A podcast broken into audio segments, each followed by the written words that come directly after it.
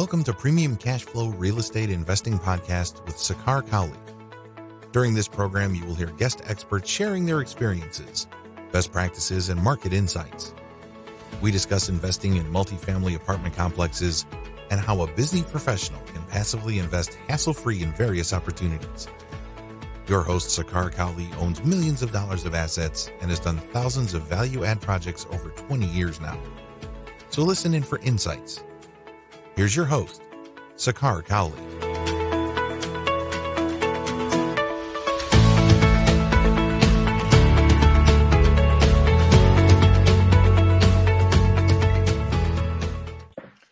Welcome to another edition of Premium Cash Flow Podcast. Today, I have the pleasure of welcoming Sterling Chapman with Crestwood Capital. Uh, thank you for your time, Sterling. I appreciate you coming on. Thanks, Sakar. Thanks for having me. Appreciate Abs- being here. Absolutely, absolutely. So Sterling is with uh, Crestwood Capital. Uh, he's based in Baton Rouge, Louisiana, and he's done um, you know lots of single family. He has started his journey towards multifamily as well uh, with Crestwood capital he has a partner as well. So he is um, a, has a finance degree and an mba from lsu and he's currently uh, going on with his journey with the syndication project. So uh, we are love uh, have welcome to have you at the show um, uh, sterling. And uh, you want to give us a quick background as to you know sort of your uh, how your journey got started with real estate Sure. So I uh, I have an undergrad degree, like you said, from finance and LSU, but I, I, didn't know what I wanted to be when I grew up, and I just got recruited into insurance sales out of college, and and I called myself a financial advisor, but really all I did was sold insurance and set up mm-hmm. these little mm-hmm. retirement accounts, mm-hmm. and and after doing that for a few years, I transitioned into the the telecom industry where I had a lot of success and shot up the corporate ladder rather quickly, mm-hmm. and um, found myself, you know, making more money than I than I ever thought I'd make. And I was uh, I was telling my dad about it. He goes, "Well, that that's great, but you need to figure out what to do with that money because." Um, if you make a ton of money and then you don't have anything to show for it, you look dumber than if you didn't make any in the first place. Right. So, around that same time, uh, my boss, who had been with the company for 17 years, had uh, lost his job. They just do these corp- corporate America does these restructurings all the time, sure. and and they just do layoffs and and you know, it, it terrified me. I started to kind of have this vision. I was I was just in the process of buying my first house and about to get married and start a family, and I just had this vision of myself with like three kids in private school and a mortgage and car notes and all of a sudden this corporate faucet that i built my entire life around just turn off on me and it terrified me so I was like, I need to uh, figure out something else. And mm-hmm. I, so I started reading personal finance books. And my wife thought I was crazy at the time because the first book I read was, uh, uh, what's the, the real rich dad, rich dad, no no no that was the second one the first book i read was the think and grow rich no it was the the dave um, ramsey book oh yeah about, mm-hmm. mm-hmm. about don't use any debt and don't use credit cards. So sure, I was sure. preaching. Mm-hmm. I was preaching to my wife that week. We're not going to have any credit cards. We're not going to have any debt. And then a week later, I read Rich Dad Poor Dad, and I went back to her. I was like, "Scratch that. We're going to borrow as much money as we can." That's funny. she was like, "I can't keep up with you." I had I had read Think and Grow Rich previously, and I, I'd always kind of been in the personal development Mm-hmm. And it helped me a tremendous amount with my corporate career and, and moving up the ladder and with my sales and with my leadership and, and, and with my goal setting. So I've sure. always been a, a, large fan of that. But um, so after I read Rich Dad Poor Dad, I read a bunch of his advisor series on, you know, I think Garrett Sutton's LLC book and sure. mm-hmm. Tom Wheelwright's tax book. And, and then I got into BiggerPockets and I, I, I started listening to I must have listened to 200 episodes and read mm-hmm. their mm-hmm. books. And so I studied for about six months and then I bought my first single family house. I and uh, I, I, put uh, 15,000, I think I, I brought 14,000 to the closing table mm-hmm. and then uh, spent a couple grand fixing it up.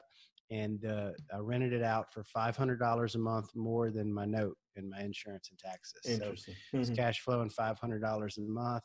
Uh, in, in theory, I w- it would have been like a 40% rate of return. But mm-hmm. two weeks into it, I had like a $3,000 plumbing disaster that just oh. wiped it all out.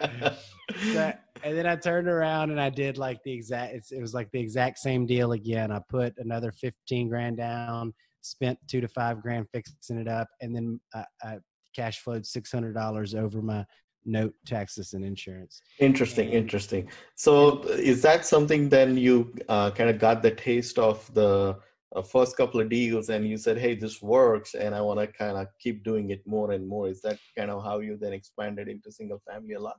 That well so it's funny because uh, a couple things happened at that point. One yeah you're right. I was like oh this is really cool. I need to keep doing this over and over again. But the second thing that happened is i was broke because i just spent Oh, you sure. Know, yeah, you for, drain your capital. Absolutely. Absolutely. I just put down $40,000 in a, and I just bought my personal house three months before that. So I see. Mm-hmm. I, I, completely wiped out any sure. amount of savings. Mm-hmm.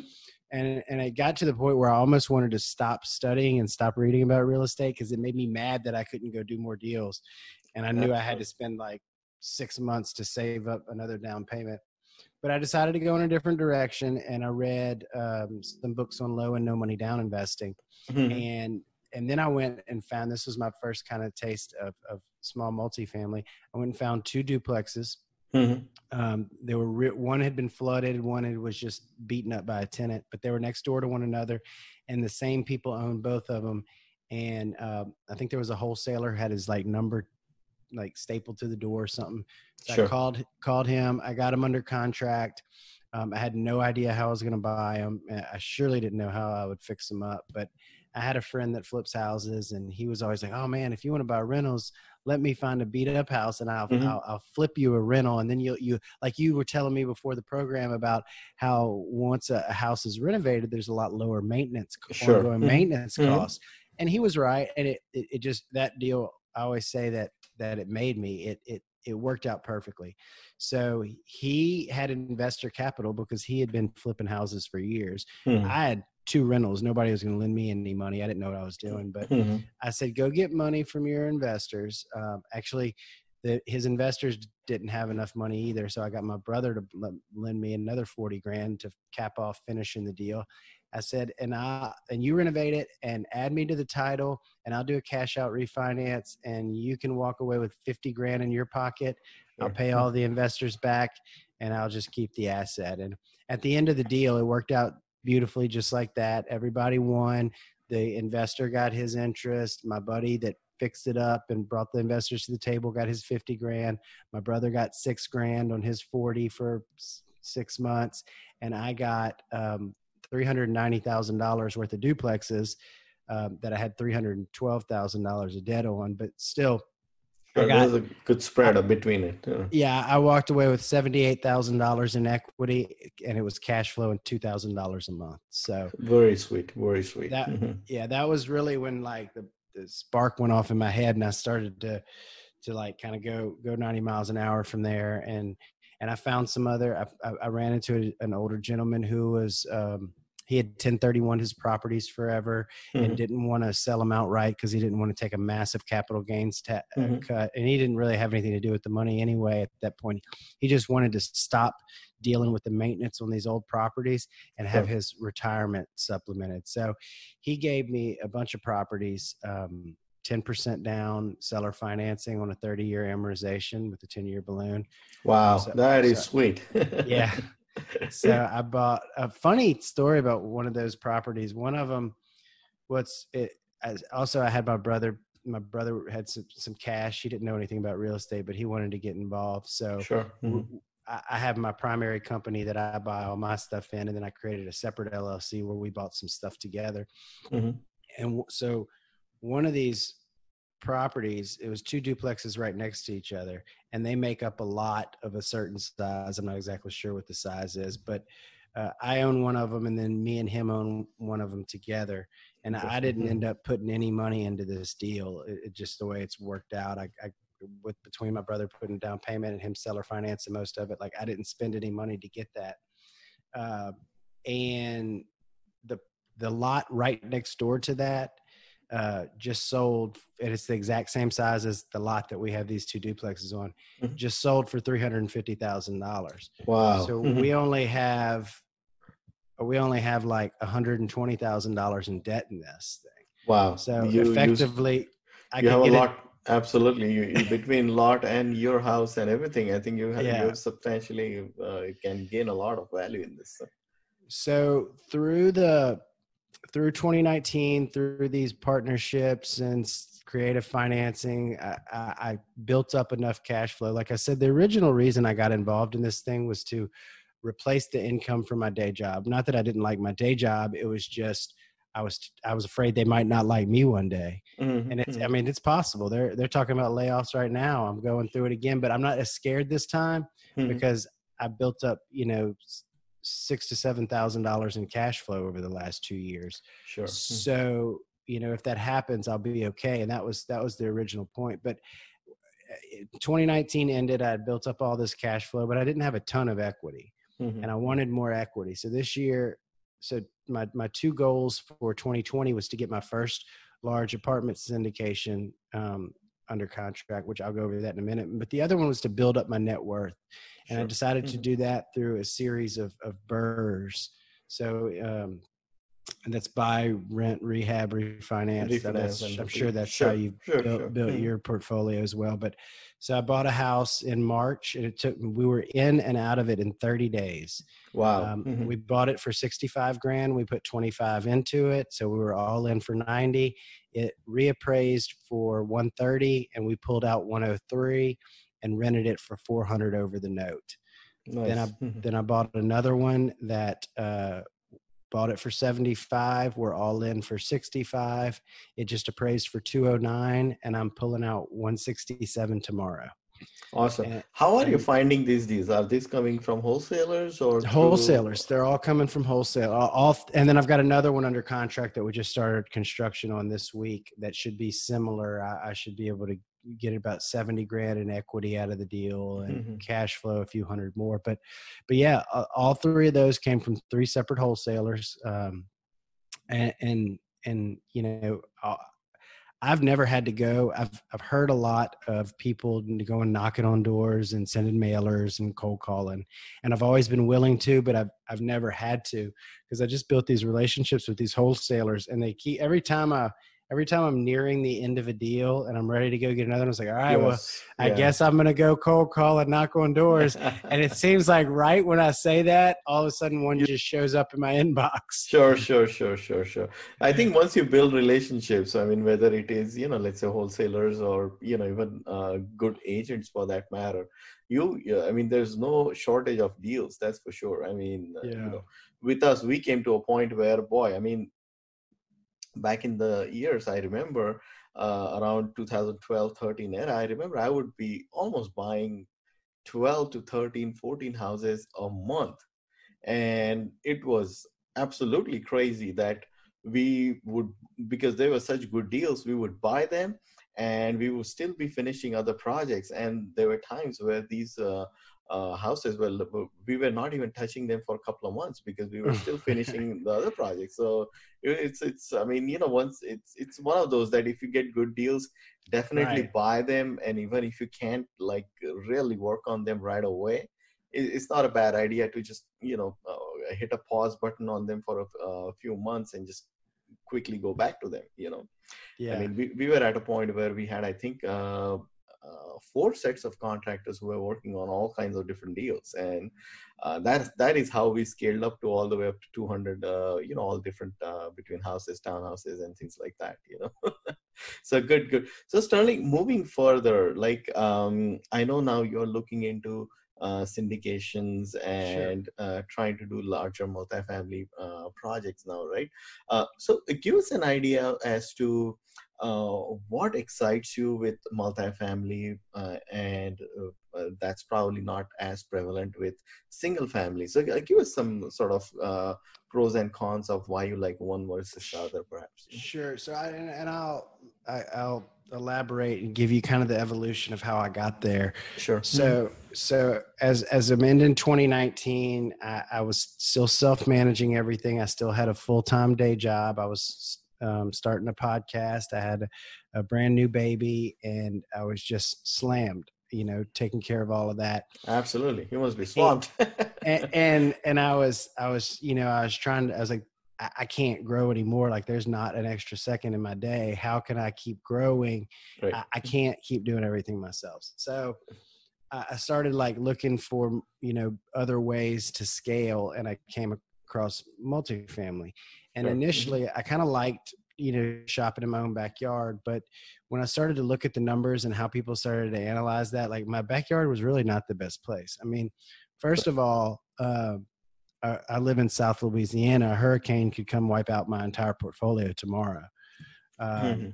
second of all, uh, the the South Louisiana, we're very heavily reliant on the oil industry. We saw what happened with that recently. That could come, Sure. and I mean that could decrease the occupancy of the city by twenty five percent overnight. You know that Wow. that's Mhm. devastating.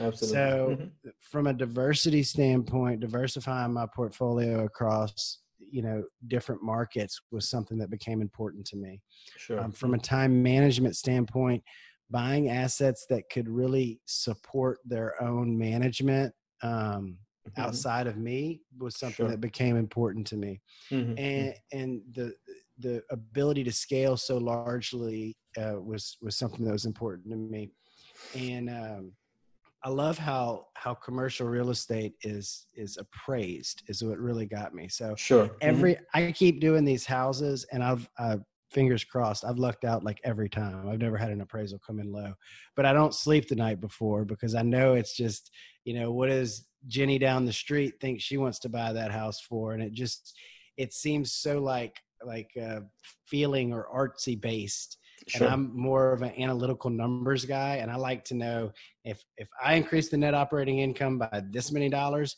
it is going to automatically make the value increase by this many dollars.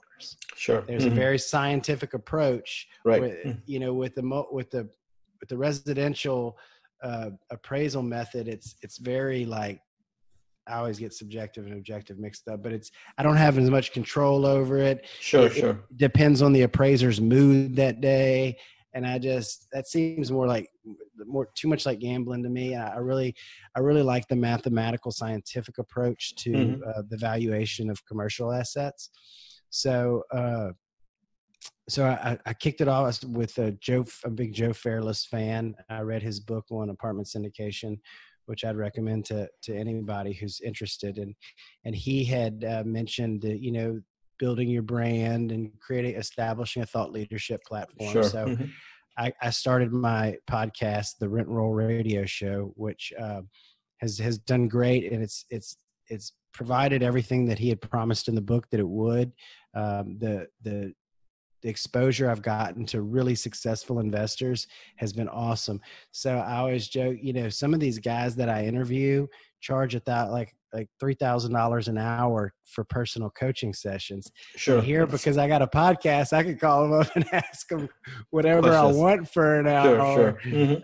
for free. So Good, I've really enjoyed it. I've I've expanded my network in a huge way. Um, when I uh, when I started the syndication business, uh, you know, to establish my brand, I created Crestworth Capital, and, and I, I I- I started everything on a shoestring. So I built the first website by myself. Mhm. Uh, hopefully, hopefully that website will be taken down and replaced with the professional website that I just paid to have built by the time this episode airs. But I, I'm in no way a web designer. But Sure. I've Sure. just gotten on GoDaddy, like, and and next thing I knew, like, it, here, click here to add this, click here to add this, and so I built it by myself. And um, I tried, I tried editing the podcast by myself. That that was uh, about two days of me screaming before I found an editor for that.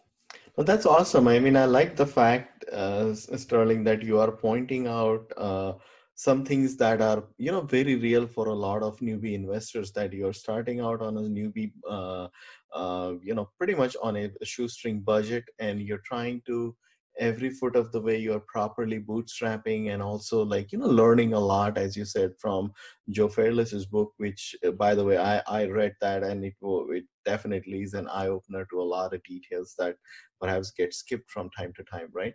So um, with your podcast uh, you know the rent roll radio podcast that you said uh, sterling for newbie investors who may not know uh, give us some maybe baby steps as to you know how you go about setting that up what type of equipment they need or you know what type of editing that they may be looking for give us some ideas of how you kind of did those things so uh, i the the really you don't need much equipment so I have a $60 microphone that I bought. Uh, it was the one that Joe Fairless recommended in his book.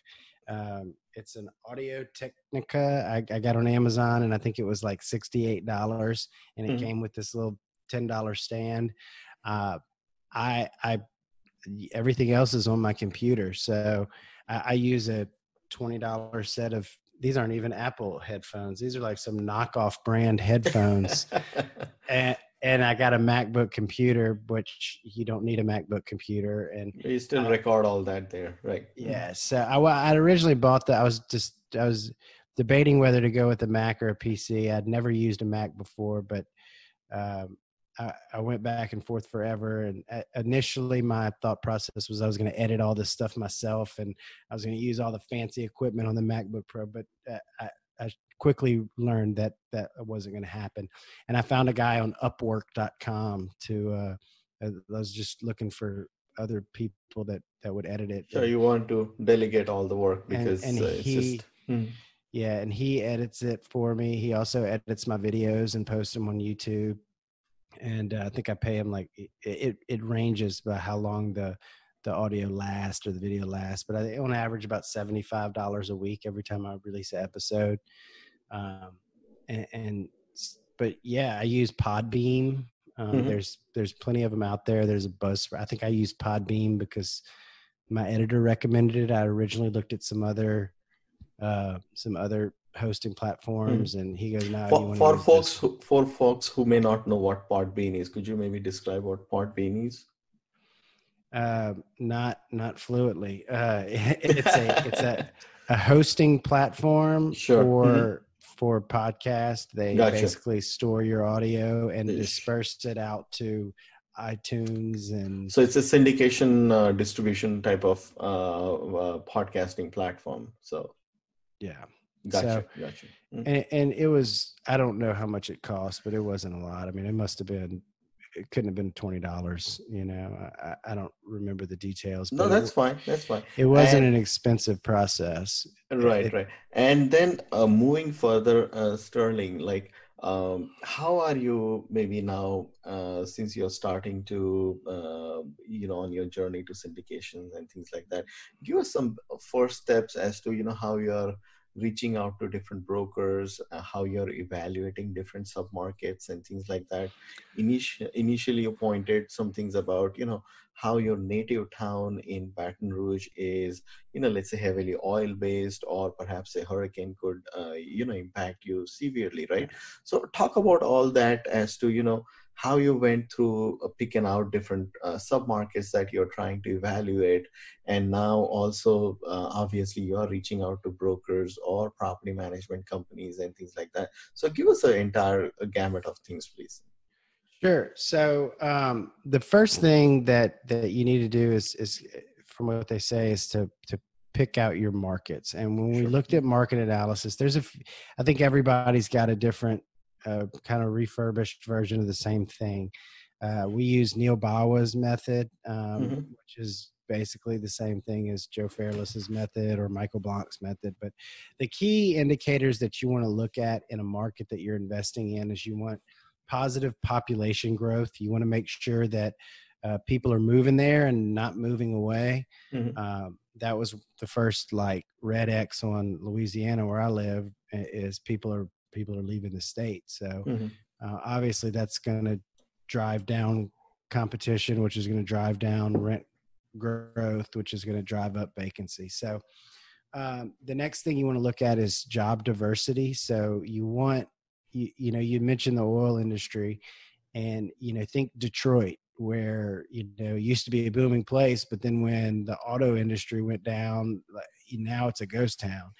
And, and you know if you have like one major employer in an area and they move or they go out of business i mean the entire area could tank and sure, sure. and mm. you could have massive vacancies that you can't overcome So then the other thing is job growth that goes along with population growth and job Sure. Mhm. diversity. You want people to be able to pay rents and you want to be able, Right. be able to Mhm. pay higher rents.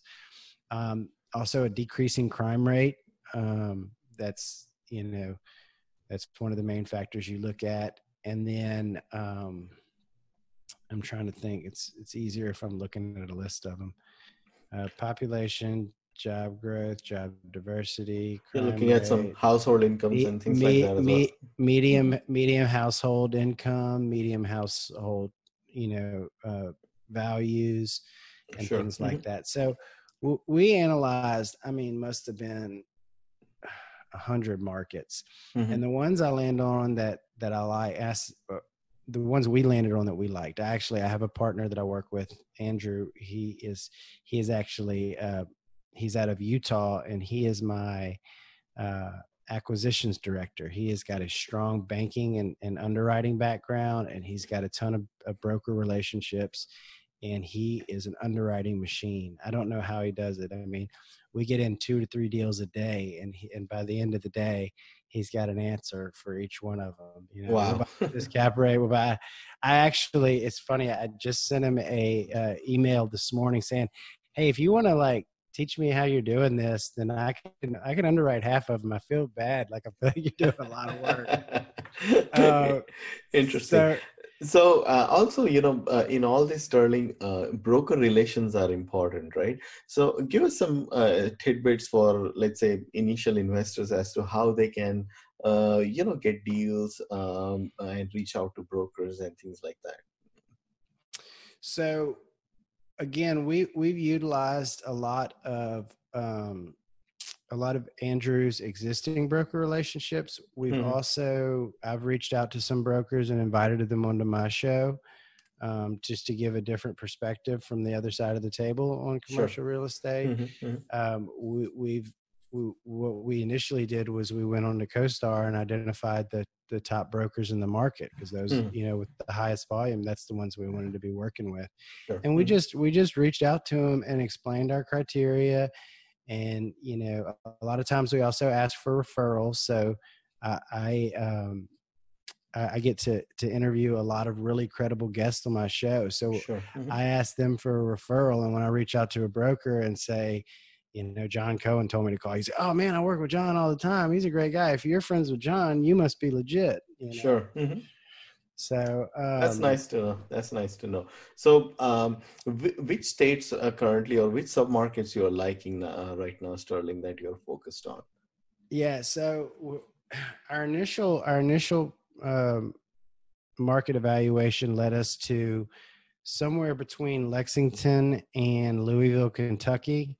Okay. although we're we're rethinking that market at the at right now just based on some some crime um, and then we really liked huntsville alabama and jacksonville mississippi and and and no market's perfect you know they all have their unique challenges. Jacksonville is like super competitive and you know huntsville's hard to get to and so we're, we're kind of reevaluating. We're looking at, at at different markets but we my uh, Andrew loves uh, Alabama because of the low taxes. He said it's just easier when he's underwriting to get the numbers. We we started in Texas, but he said the high taxes were killing all of our deals. I see. Gotcha. Gotcha. Um, That's awesome. That's awesome. So now, uh, I wish you luck with the journey. I know. I think sometimes getting the first one and then moving on, and you know, it gets easier and easier. Uh, for newer investors, I know you you said. Uh, by the way, uh, all all uh, all the viewers should listen to his podcast called Rent Roll Radio Show. Um, I have I have seen a few of your uh, episodes. Very very good guests and you know good editing and uh, truly uh, I enjoyed the shows actually, Sterling. So it, it was a it was a pleasure to you know kind of listen to those episodes as well. So now moving on, Sterling, um, how how do how are you attracting investors? So like for example, if there is a new uh, person listening to this podcast, what would be your advice to those uh, sort of newbies that how they can you know uh, thought leadership platform would be one, but uh, uh, how about if they want to you know raise more money or get more investors beyond their uh, sort of circle of let's say friends and family what would be some strategies you can advise them So, I, I, don't I don't know that there's some strategies I could advise uh, uh, outside of that. Um, I've I've seen a lot. I've seen these click funnels, these aggressive marketing campaigns. You know, I, I'm I'm I, I, just paid somebody to redo my website with an investor portal of you know to attract investors and stuff. But I think what it what it really comes down to you know a lot of my projects that I, I, work on locally i do with investor capital mm-hmm. and you know when i first started nobody wanted nobody even considered giving me money sure. and now i can't find enough deals to support all the people that want to invest with me and and i would say you know one thing that that really i think people overlook and and hopefully um, nobody listening to this show falls in that category, but I see some people trying to raise money and I go look at their Facebook page and they've got some obscene comments on there or they've got some really radical political views one way or another. Just, and, and I'm thinking like, you know, if you, you got to really, really watch your brand and reputation. Absolutely. Every Absolutely. interaction. And, you know, another thing I, I see sometimes is when you're doing a deal with somebody, it's not always the best like getting every penny out of the deal or the negotiation is not always the best thing for your long-term business growth absolutely, Some, absolutely. sometimes I, I have a tendency to pay people more than they ask for or to give up more of the deal you know because i think the goodwill is worth more to me than the couple grand. Uh, could, couldn't agree more. Couldn't agree more. And we see these the, a lot in the, sort of the contractor relationships as well. In fact, I mean, I'm sure you have run into where I think don't make a big deal of the little things. I mean, right. learn to like just kind of uh, treat it as like a speed breaker of sorts. That if the contractor or is the work is good, you know, just work it out and look for the long haul. I couldn't agree more there. You know. Yeah. So, good good. Awesome awesome. So um, other than that like uh, what sort of like some of the best advice you have gotten from all the different podcasts or different investors that you may have met? Uh, give us some tidbits as to you know what best advice you have received so far from others. I mean there's there's way too much to go over on, on this show. It's hard to pick but sure. so mm-hmm. i'll just I'll say one that I like from a, a very recent interview I did with Jay Scott, mm-hmm. and I, the interview hadn't even been released yet because mm-hmm. we're we're backlogged for a few months. But he, you know, I've always been a buy and hold investor. I've never sold anything. Sure. Mm-hmm. And um, you know, I'm to the point now where, especially when I'm trying to transition to these large multifamily syndications, I'm like, oh man, if I sold a couple of these properties, then I'd have a down payment, or maybe I could invest passively in somebody else's deal to learn more, get more creative or something. So I was really struggling with the whole like never sell anything, keep building your portfolio concept. Mm-hmm. And when I interviewed Jay and asked him what his best advice was, and Jay Scott, for those of you who don't know, he he wrote the book on flipping houses. Sure, mm-hmm. he's a he's a huge BiggerPockets contributor. He wrote several other books as well that are great, recession proof real estate investing and and the book on estimating rehab costs. But the guy who wrote the book on flipping houses said that he regrets selling every house he's ever sold. so that made me feel a lot better about holding right. on to everything just because you know the beautiful thing about real estate is long-term wealth growth you know you're paying sure. down your debt it's appreciating you know what i mean the cash flow coming off of it you can sell something for a quick 50 grand but if you just sit tight you know it, it'll make you several hundred grand. Sure sure sure. And i, I also like to you know sometimes uh, compare contrast that also by saying is that uh, some people play the game of okay hey you know re- refinance it every few years and things like that right? Sometimes you know okay you do need cash to get out of a bind and things like that. I, I get that part. But the more uh, you keep on doing it that's where it sort of starts to counteract against you because you know you're increasing your leverage you're never really paying that down and things like that. So you kind of are starting to negate the long term benefits as well. Like personally for us i mean once we uh, you know acquire them and kind of let's say uh, refinance it out like one time and have a long term debt we never tend to uh, you know refinance them afterward. You know we'll, we'll i mean we are at a point where i think all of our loans are like less than 50% of uh, you know when we financed them before. So you know like given the uh, long term sort of track record we have uh, within our portfolio we see those benefits as well that hey the debts is paid down and you know the uh, the quality of properties is great and it's been you know going on and on. So just wanted to share that. So good good. Yeah. thank you. I appreciate your time sterling. Um, tell our viewers how they can reach you and learn more about you.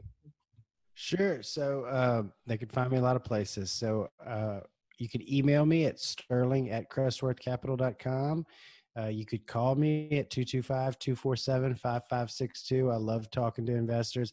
I love talking real estate, and all of my friends and family are sick of it. So, anybody just starting out that wants advice or, or, or, just to talk something through, don't feel like you're bothering me. Love to hear from you.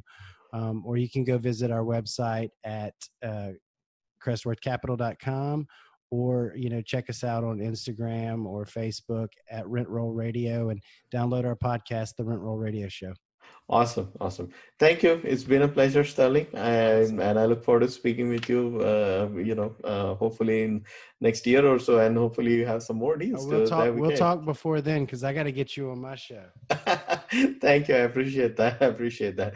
Thanks a lot. It's been a pleasure. All right. Thanks for listening to Premium Cash Flow Real Estate Investing Podcast. Please join us at premiumcashflow.com to sign up for weekly updates, research articles, and more. We will see you again for another great interview with an expert guest.